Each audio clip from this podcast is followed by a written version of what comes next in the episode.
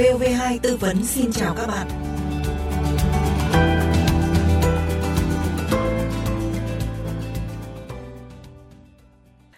Quý vị và các bạn thân mến, theo quy định của pháp luật, trẻ em là người dưới 16 tuổi và là đối tượng được pháp luật ưu tiên bảo vệ.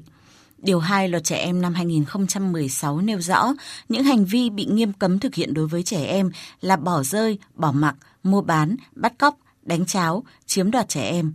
Vậy những đối tượng có hành vi bắt cóc trẻ em sẽ phải chịu trách nhiệm gì trước pháp luật?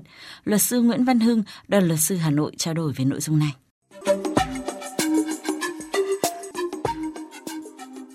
Cảm ơn luật sư Nguyễn Văn Hưng đã tham gia VOV2 tư vấn. Trước khi bắt đầu chương trình thì mời luật sư và quý vị thính giả nghe tình huống. Ôi chị Hào ơi, vừa có chuyện khủng khiếp lắm, chị biết chưa? Chuyện gì đấy? Bệnh viện đa khoa chỗ Bình vừa bắt được một kẻ mạo danh bác sĩ để bắt cóc trẻ em đấy. Ôi ôi thế á? Chuyện như thế nào đấy em ơi? Vâng, để em kể cho chị nghe. Ừ. Chiều nay ở phòng sau sinh của bệnh viện ấy, Ừ. lúc chỉ có người nhà và trẻ sơ sinh ở đấy, thì có một người mặc đồ bác sĩ đi vào. Xong người này ấy, xem một em bé trong đó một hồi, Ừ. rồi kêu con bé bị vàng da, bảo người nhà bế cháu theo lên tầng 3 khám bệnh. Chị biết không, lên Ừ. đến tầng 3, nó lại bảo là người nhà bé chờ bên ngoài, Ừ. mình nó bế con bé vào phòng khám. Chắc định chờ cơ hội để bế con bé đi đấy. Ôi thế hả em? Vâng. Thế xong thế nào nữa em? Cái lúc bác sĩ giả bế con bé ấy, thì Ừ. có một bác sĩ sản nhìn thấy, thấy gương mặt lạ nên là hỏi vài câu.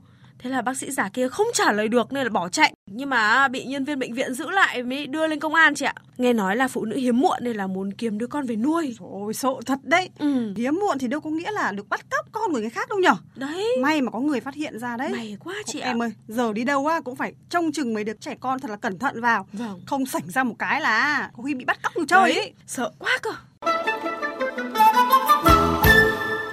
Thưa luật sư, trong tình huống mà chúng ta vừa nghe thì kẻ có hành vi giả mạo bác sĩ để bắt cóc trẻ em sẽ phải chịu trách nhiệm gì trước pháp luật?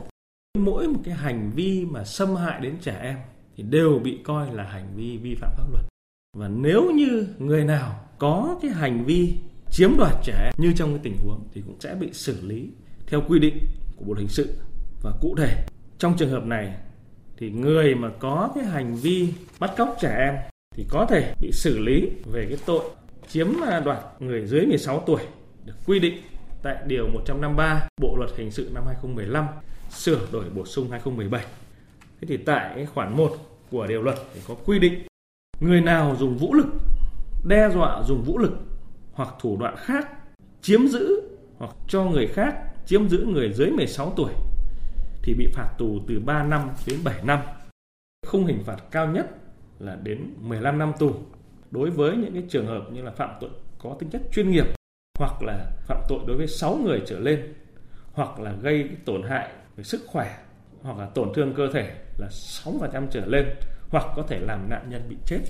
Đấy, đấy là những cái hậu quả mà người phạm tội có thể phải đối mặt nếu thực hiện hành vi chiếm đoạt người dưới 16 tuổi. Luật sư có thể phân tích kỹ hơn cái dấu hiệu pháp lý của tội chiếm đoạt người dưới 16 tuổi ạ?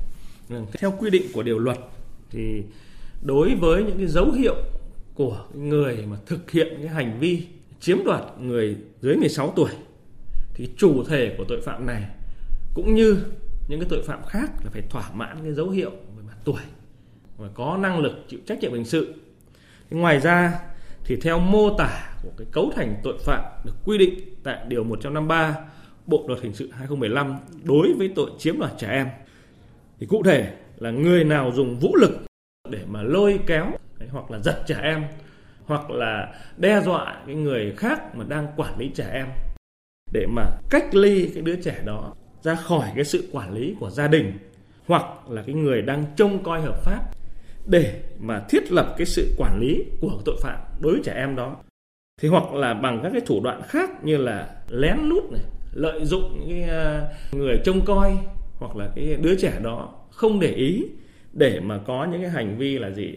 Bắt trộm hoặc là lừa dối, dụ dỗ đứa trẻ đó hoặc là người trông coi đó để cách ly cái đứa trẻ đó ra khỏi cái sự quản lý của bố mẹ, của gia đình hoặc người trông coi để chiếm đoạt đứa trẻ đó. Thì đấy là những cái dấu hiệu cơ bản để mà xác định hành vi chiếm đoạt người dưới 16 tuổi. Vâng, như luật sư vừa mới nói ạ, thì người có hành vi chiếm đoạt người dưới 16 tuổi ờ, có thể bị phạt tù với khung hình phạt nhẹ nhất là 3 năm tù cao nhất là 15 năm. Ờ, thế nhưng nhiều ý kiến cho rằng là khung hình phạt như vậy là quá nhẹ, bởi nếu việc bắt cóc thành công thì có thể cha mẹ và đứa trẻ sẽ chẳng thể gặp lại nhau nữa. Vậy thì ờ, có khác gì kẻ bắt cóc đã phạm tội giết người? À, luật sư nghĩ sao về quan điểm này ạ? Theo quan điểm của tôi thì tội chiếm đoạt người dưới 16 tuổi dẫn đến cái hậu quả đứa bé và cha mẹ có thể xa nhau mãi mãi.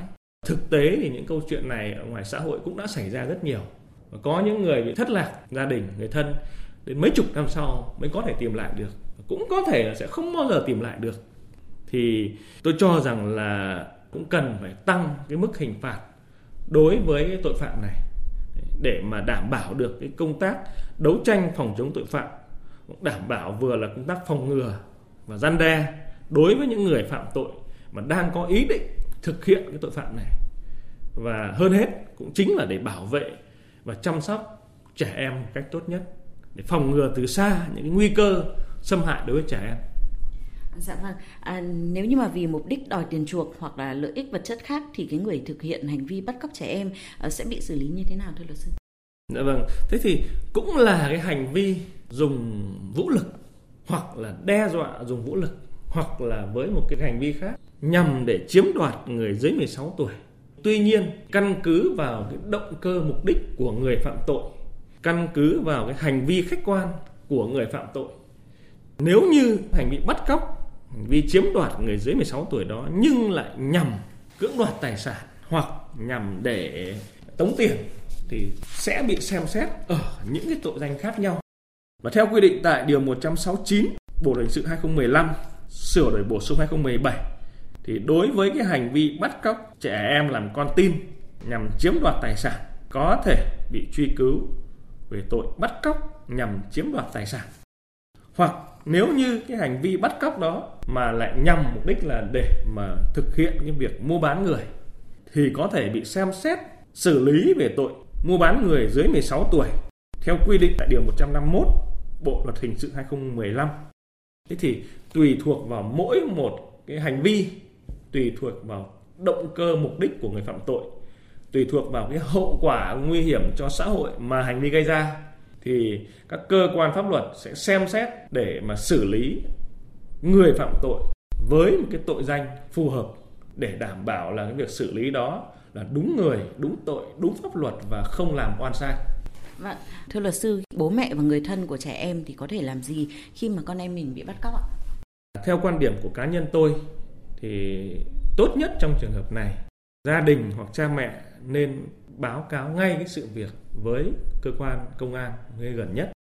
Các cơ quan chức năng có đầy đủ các cái biện pháp nghiệp vụ cũng như lực lượng để mà đấu tranh kịp thời với những cái hành vi vi phạm pháp luật này và có thể là ngăn chặn hoặc là can thiệp hoặc là giải cứu con tin để tránh bị ảnh hưởng đến cái sức khỏe tinh thần và thậm chí là tính mạng của đứa bé. Và thực tế thì cũng cho thấy rằng chỉ có cơ quan chức năng thì mới có thể tiến hành các hoạt động như vậy được. Còn để mà gia đình tự giải quyết hoặc là đứng ra để mà mặc cả thương lượng với những cái đối tượng bắt cóc thì tôi cho rằng đây là một cái việc làm không nên và hiệu quả không cao, dễ phát sinh những cái tình huống rất khó lường. Xin cảm ơn luật sư về cuộc trao đổi vừa rồi ạ.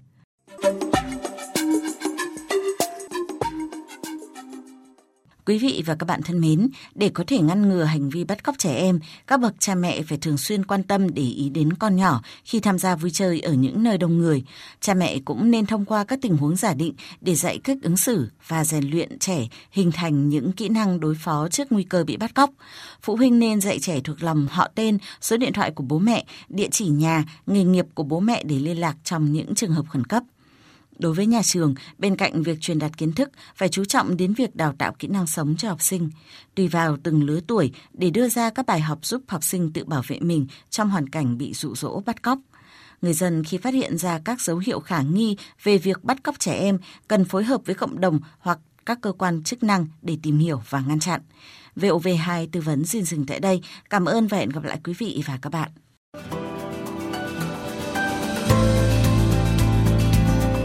Bạn vừa theo dõi postcard VOV2 tư vấn. Nếu có băn khoăn thắc mắc gì về các quy định của pháp luật cần được giải đáp, xin mời gọi cho chúng tôi theo số điện thoại 024 38 266 345. Chúng tôi xin nhắc lại số điện thoại trong giờ hành chính là 024 38 266 345. Xin chào và hẹn gặp lại.